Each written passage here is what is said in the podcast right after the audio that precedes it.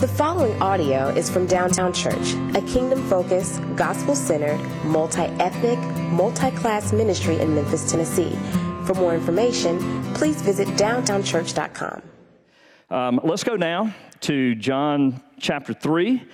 And my only pair of glasses broke, and so I'm back to readers until my new ones come in. So y'all bear with me this morning. Uh, let's look at John chapter 3, beginning in verse 22. After this, Jesus and his disciples went into the Judean countryside, and he remained there with them and was baptizing. John also was baptizing at Aenon near uh, Salim because water was plentiful there, and people were coming and being baptized. For John had not yet been put in prison. Now, a discussion arose between some of John's disciples and a Jew over purification. They're talking about baptism. And, and they came to John and said to him, Rabbi, he who was with you across the Jordan, to whom you bore witness, look, he's baptizing, and all are going to him. And John answered, A person cannot receive even one thing unless it's given to him from heaven. You yourselves bear me witness that I said, I'm not the Christ, but I have been sent before him. The one who has the bride is the bridegroom. The friend of the bridegroom who stands and hears him rejoices greatly at the bridegroom's voice. Therefore, this joy of mine is now complete. He must increase, and I must decrease. He who comes from above is above all. He who is of the earth belongs to the earth and speaks in, earth, in, in, in an earthly way. He who comes from heaven is above all. He bears witness to what he has seen and heard, yet no one receives his testimony. Whoever receives his testimony sets his seal to this that God is true. For he whom God has sent utters the words of God, for he gives the Spirit without measure. The Father loves the Son and has given all things into his hand. Whoever believes in the Son has eternal life. Whoever does not obey the Son shall not see life, but the wrath of God remains on him. It's the very word of God. Thanks be to God. I want us to spend about 15 seconds just preparing our hearts to hear uh, from God this morning through His Word, and then I'll pray for us. Father, your Word is life. Lord Jesus, you are the way, truth, and life. Open our hearts, open our eyes, open our ears to the eternal glory whose name is Jesus. May we see him clearly. May we let go of this world and hold dearly to him. May we find joy that lasts forever. May we be reminded of that joy. God, restore it to our hearts, even the coldest heart in this place, oh God. Restore joy, the joy of the Lord. We pray in his name. Amen. I don't know if you saw the latest issue of uh, Sports Illustrated, but in it, it features Ja, Ja Morant. And it goes back and talks about how uh, Ja responded to being eliminated from um, the playoffs uh, last year in the first round. And it said it basically lit a fire under him. And, and he committed to his coaches to go to work. And one of his coaches, uh, assistant coaches, Blake Ahearn, gave him a book called Win in the Dark and listen to an excerpt from that book. It quotes The dark is where you transform into a version of yourself you never dreamed possible. We quietly and relentlessly train in the dark with complete trust that our moment under the bright lights will come. Welcome to the dark. What we saw in Ja Morant from last season to this season is not by accident. He committed himself to be in the silence of the dark so that he could be in the light. And friends, as, as we come to this passage again, you probably aren't, aren't seeing it, and, and it probably didn't hit you, but as I read it, I thought, why are we going back to John the Baptist again? I mean, let's just get to Jesus. Can we not just stay there? And John, the gospel writer, says, no, we're stopping with John the Baptist again. Why? Because John the Baptist has found, has, has found a freedom that Jesus brings that, that I want everybody to know. The very purpose of the gospel of John is that we might believe that Jesus is the Son of God and might believe in him and therefore have life where? In his name. And John's whole purpose, because he has spent time in the dark with Jesus, is to point to him and him alone. We see this in chapter 1, verses 6 through 7. John writes, There was a man sent from God whose name was John. He came as a witness to bear witness about the light that all might believe through his name. What is a witness? A witness is someone who has firsthand account and can tell everybody else what he has seen, heard, and experienced. And that's the beauty of John. John has spent time in the dark. He's been to the quiet of the gym.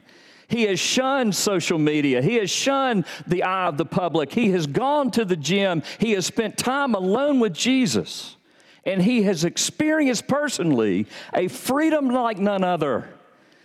And it's a freedom that John, the gospel writer, wants us all to know through faith in the Lord Jesus Christ. And it's a freedom that's available to you and to me this morning. It's the freedom that, that John has. He didn't even care what he wore. Dude is walking around in camel's hair. I mean, the guy's eating locusts. I mean, you, you say, this guy's out of his mind. No, he just doesn't care what you think about him. So much so, he is eaten up with Jesus so much so that he doesn't even care about his life. His head will be served on a platter in the coming weeks. And he was filled with joy to even have his head removed for the sake of his Savior, the Lord Jesus Christ. I love this. And you say, Richard, where are you getting all this? Look down at verses 29 through 30. This is John the Baptist. Therefore, this joy of mine is now complete. He must increase, and I must decrease. This is not John uh, out of obligation and duty saying, okay, okay, okay, I'll put Jesus first and I'll just kind of, you know. This is him saying, now my joy is complete. Who wants to have so much joy that you want to leave this place? You want to leave your house in the morning. You want to tell your neighbors. You want to tell those at work. You want to go to the world and say, Oh, I've got some hope. I've got some hope, and his name is Jesus, and it's real. It's not just some message to listen to sitting still in a worship service, but this is a Jesus that can meet you in your brokenness. This is a Jesus who can meet you in your pain. This is a Jesus who, who cares about what's happening in Ukraine, who came to do something about the dead bodies strewn. The one who is going to bring peace one day, someday. The one who's going to bring flourishing. The one who's going to bring the nation, the, the kingdom of God Himself to the world where there will be no more crying, no more pain, no more starvation, no more fear. You see, there is a king who is coming. Who wants to have that joy and be reminded by that joy, or maybe believe in that king once again or for the first time this morning? This is true freedom that John has, not to merely think less of himself, but to think of himself less. He is full of Jesus, and he wants others to know about this Lord.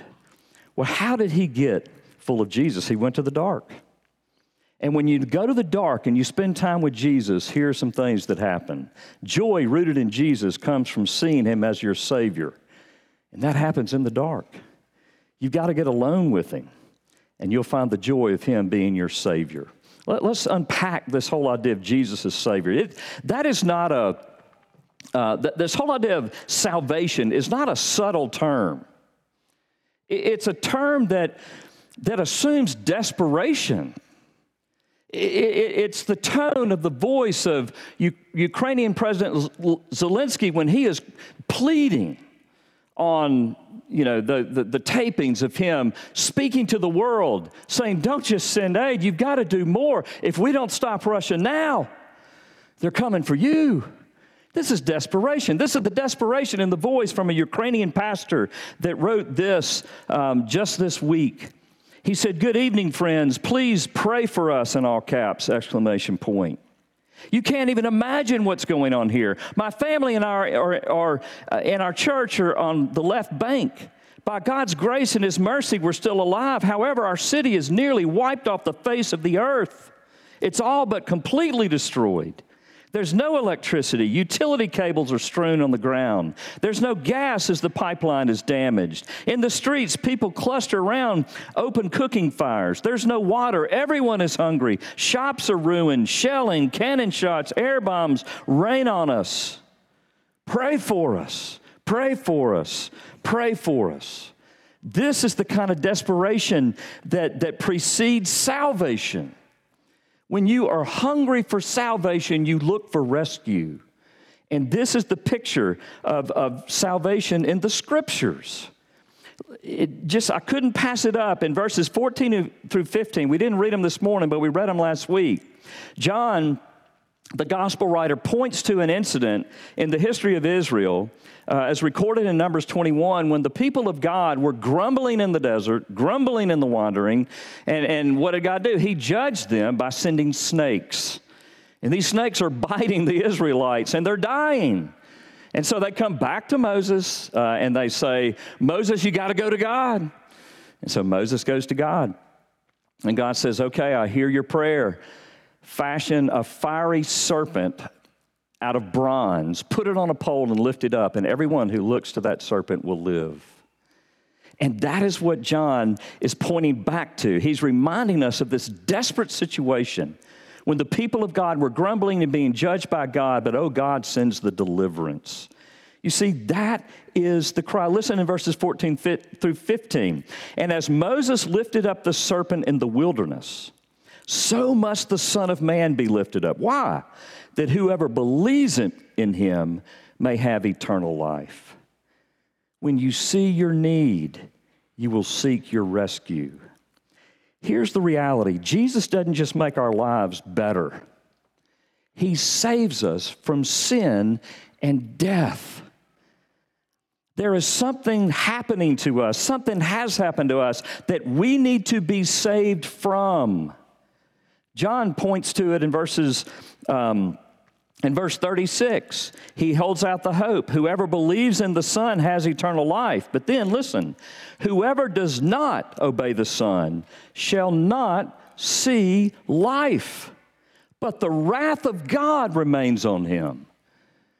We are seeing the destruction of wrath in Ukraine. And, and, and that is the depiction, that is the imagery that we are supposed to have of our spiritual condition outside of God's provided means of salvation destruction, death, misery.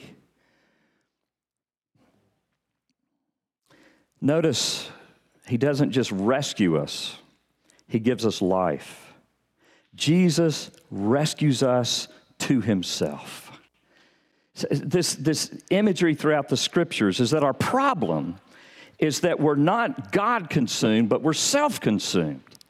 The scriptures even refer to us as adulterers, but we're having an affair on God with ourselves. we're thinking more highly of ourselves than we ought. We're more committed to us than to Him. And salvation, therefore, is the divine act of the Spirit of Christ turning our hearts from inward to ourselves to Him and finding life in Him and not trying to seek life in ourselves according to our own capabilities. You see, Jesus says, Turn away from yourself, and I will give you myself. I will forgive the adulterer. And I won't just forgive him, but I will pull the covers back. As the, as the bridegroom, I will say, Come to me. That's the restoration that we have. And John has experienced this, not so much his disciples. They are caught up in tribalism. They're caught up in, hey, Jesus, or, or, excuse me, hey, John, all these people are following this other guy over here. And John's like, yeah, that's the whole reason I came, that people might look away from us and start following him. Joy comes as we stop competing and simply give ourselves to Jesus? Have you, is, is the reality of Him as your Savior, is that fresh to you this morning? Does that bring you joy this morning? That's, you need to go spend time in the dark. You need to go contemplate your life. You need to meet Jesus in His Word and ask Him to let the reality of the joy of your salvation begin to fester in your heart, that it might begin to overflow. When you also go to the dark with Jesus, you will find joy that comes as Jesus sets you free from the need to prove yourself. Jesus doesn't just save you, He frees you from so much. And the biggest thing that He frees you from, I believe, is the imprisonment of having to prove yourself, the imprisonment of needing to perform in order to get love. I'm going to step out a little bit and uh, use an illustration from This Is Us, the final chapter. Now, hear me. I'm not promoting this. I, am getting no money, uh, no royalties. Uh, I'm not even asking you to watch this. But I did watch this. And there was an illustration on, I believe it was the last episode, within the last two episodes, I taught, saw two in one night, that just really portrayed the gospel. Uh, Beth, if you ever watched This Is Us, um, as a child was a dancer. And uh, this is Randall's wife, and she, um, uh, as a dancer, um, right after her father died, was really struggling and her dance teacher, um, the head of whatever conservatory she was with, or dance group she was with, ballet group, um, replaced her. No understanding, just replaced her. And that's been a big wound in her life. Well, now she's the head of a scholarship program at an elite conservatory, and she, is, she just chose 15 girls out of 200 applicants. And one of the girls is named Stacy. And Stacy is kind of subpar. She's not the best dancer. And even at one point, Stacy asked, Why in the world did you choose me? And Beth said, Because I see a fire in you that reminds uh, me, uh, re- reminds uh, me of you. And so the big recital night comes, and you know, there's this big buildup. And Stacy is on the stage, and she's dancing, and all of a sudden she just crashes on the floor. And there's this, you know, horrific kind of, um, you know, moment where the crowd doesn't know what to do. There's silence. And she's on the ground. Beth is on the side. And Beth walks out to the stage, kind of like this. Everybody's watching. And she leans down. And she says, Are you okay? She says, Yeah, yeah, I'm okay. Well, can you get, I can't get up. And she knows that fear and shame and embarrassment is just paralyzing her. And this girl's on the ground. And then Beth says to, this to her again, everybody watching. When I was dancing, I fell. And it was a different kind of fall, bigger than this. And I felt so alone. Stacy, I want you to know I will sit with you on this stage until everyone here gets bored and tired and leaves one by one. Or you can get up and start again. And I'll be waiting for you right off stage after you take your bow.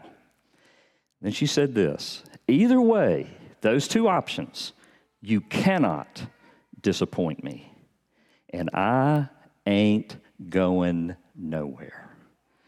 Now, what do you think Stacy did? Well, this is TV she got up and she danced because she went from dancing for approval to dancing from approval.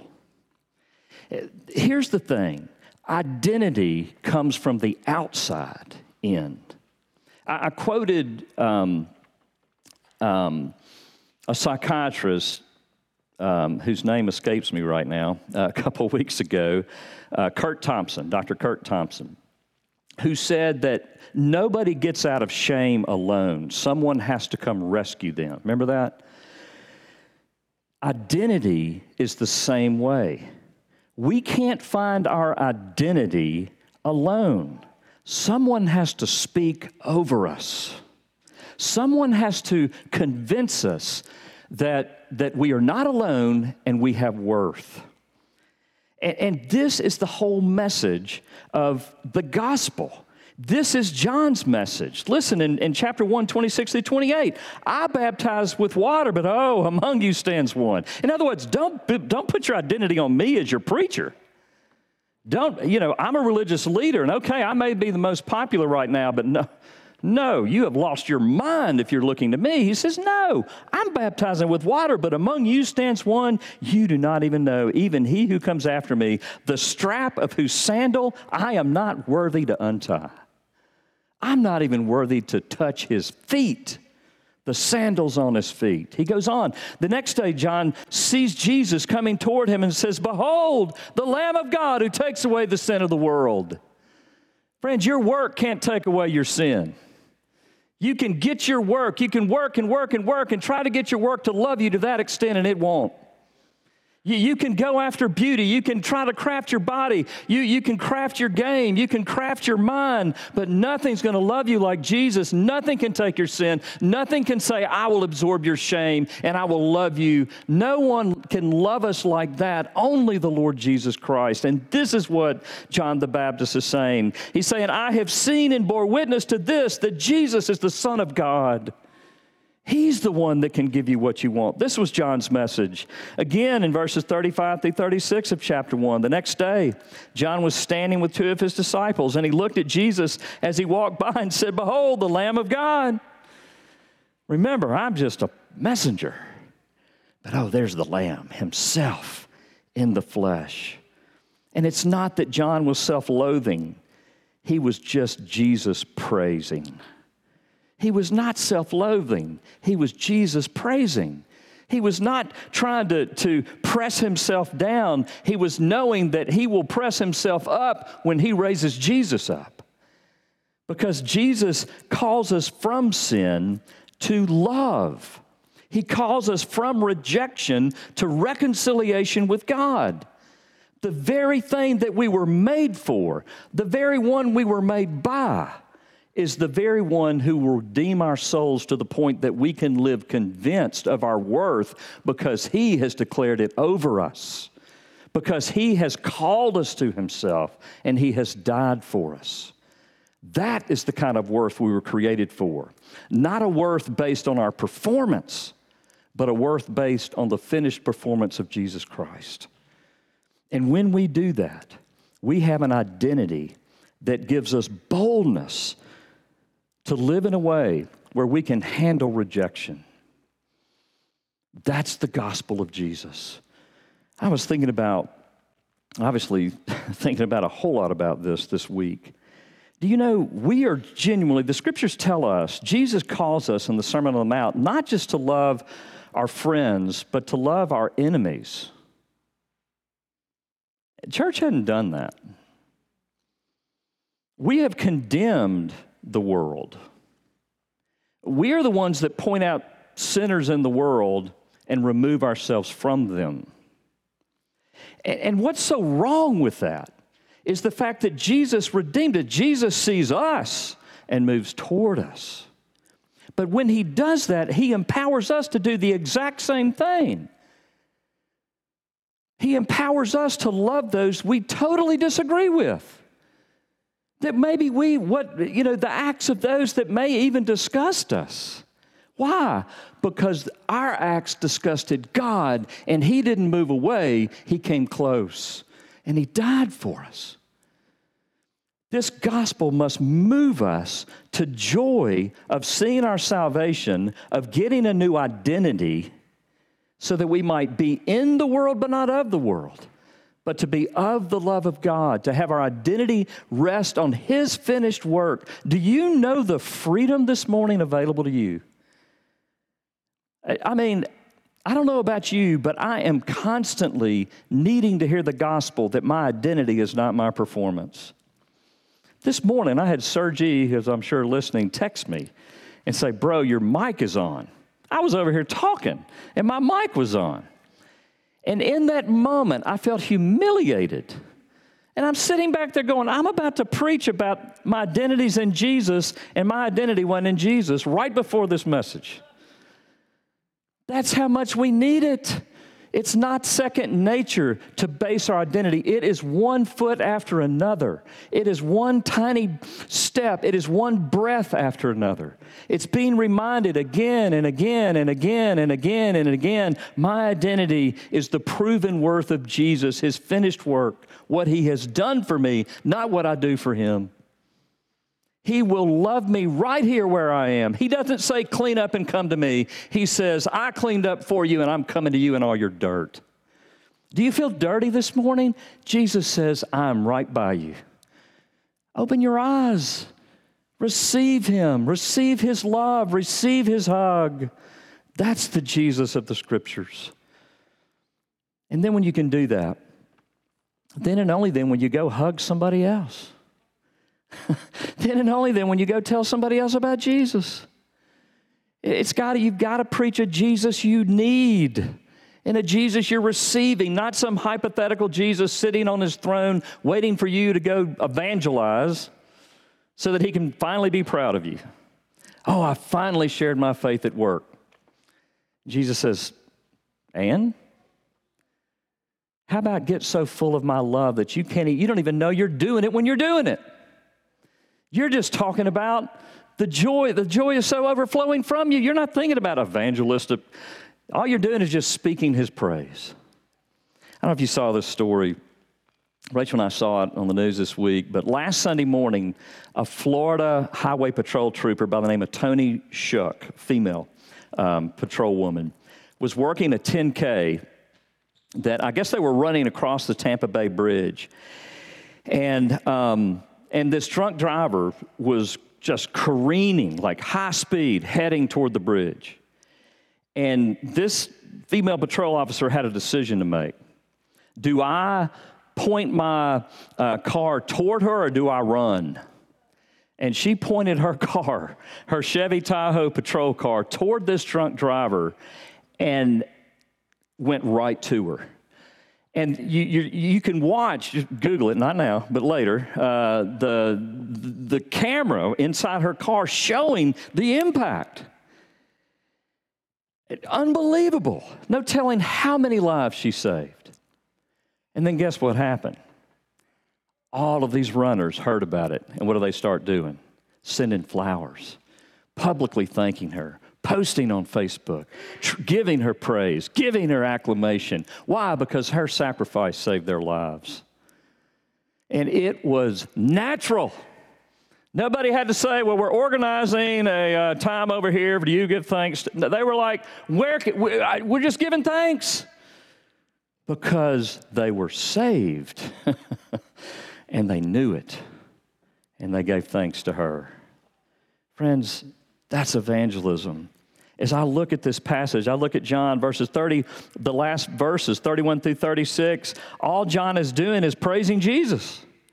He, he's, he's trying to get his disciples to turn away from themselves and away from him to Jesus. He says, Not only am I not upset that all these people are following Jesus, I want you to leave me and follow Jesus because I'm leaving you to follow Jesus. It's about him, not me. And he says this For he whom God has sent utters the words of God. That's who you go to.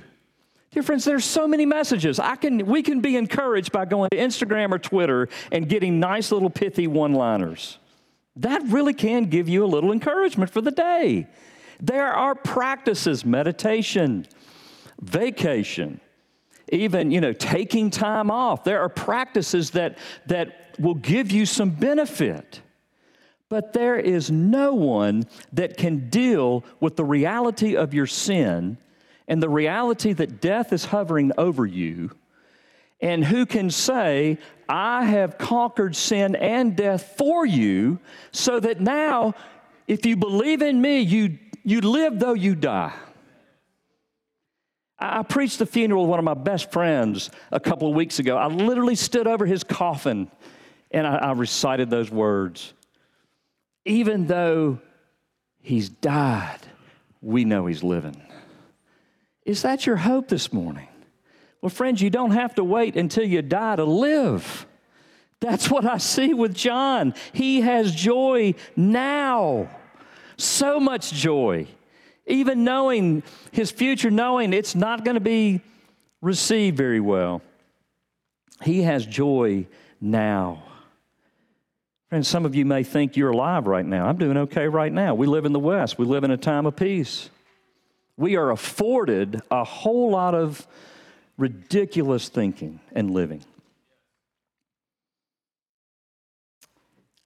And Jesus says, You're being deceived. You just think you're living now. But oh, there's a party. there is a party. And Jesus doesn't just bring the best wine and the most wine, as we saw at the wedding of Cana, but Jesus brings himself. And he can be your joy. He can be your joy when the bombs are falling, and He can be your joy when you lose that job or you feel like an idiot because your mic was on and you were talking. He can be your joy when you have all the money in the world and no money in the world. When you are married or not married. When you have a bunch of friends or you ain't got any friends. He can be your joy when you make the team and when you're cut from the team. He can be your joy when you pass the test or you don't pass the test. He can be your joy no matter what your circumstance, because, and that is what you were made for, is to know His love and be confident of His acceptance. Do you know His love and are you confident of His acceptance this morning? Friends, come to Jesus. Believe on Him. Go to the dark and spend some time with Him and keep going back because there's no one better. Lord Jesus, thank you. Thank you for the hope that we have in you. Oh, forgive us for all the worthless idols that we run to. Forgive us for all the empty thoughts. And Lord Jesus, I just pray that we would come to you, that we would rest in you, that we would find the life for which we've been created and find that you are better than the best wine. You're better than the most wine. You're better than any job, any body we could possess, any face that we long for, any car, any house, any anything. You're better. You're better. You're better. Lord Jesus, continue to woo us to yourself. And may many of us be wooed to you this morning that we might go tell the world that, oh, there's one, there's one who pointed his body in the direction of the oncoming sin and death and took the blow for us. Oh, Lord Jesus, may it be so. Come, Holy Spirit. And now, just in the quietness of our hearts, may we respond however we are moved to respond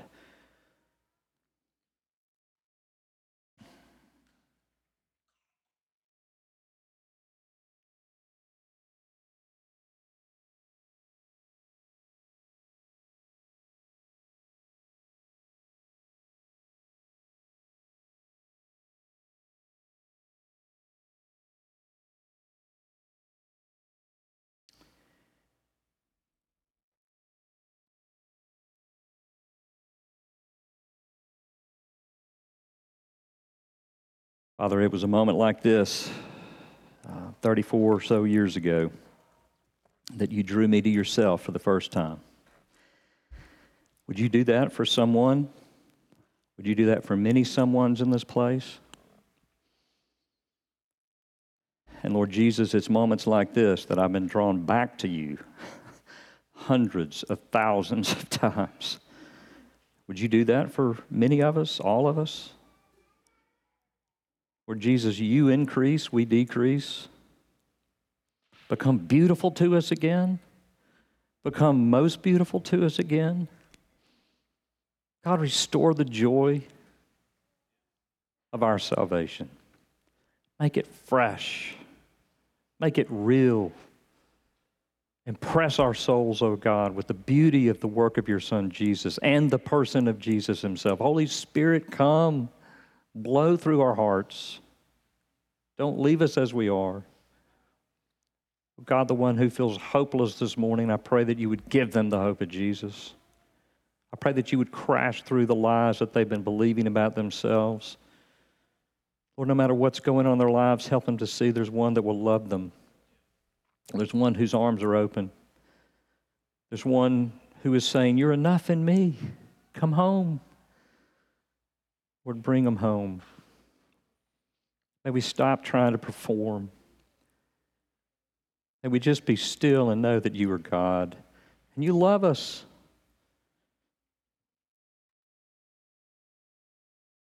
Holy Spirit, make it real. Make it real. Make it real. Make it real. For the glory of Jesus and the good of your people, we pray. Amen. And if you want to talk about a life with Jesus, if you've never started that, if that would this would be your first time to ever trust Jesus and make that kind of profession, or even if you are skeptical and you want to talk to somebody about that skepticism, uh, please stay at Downtown Church. Bring your questions. Bring your confusion, bring your anger, bring it all, because we want this to be a place that you process, um, that you really uh, come to the reality of the, either the truth of Jesus or not for you. Um, and so that's what we want here. So I'll be over here. Uh, someone else, I believe, will be over here. Uh, let's stand now for the benediction. This is God's blessing on His people. So hold out your arms and receive it from His word. Uh, Downtown Church, the Lord bless you. The Lord keep you. May He make His face shine upon you and be gracious to you. The Lord lift his countenance upon you and give you much peace. Go in peace, dear friends. Thank you.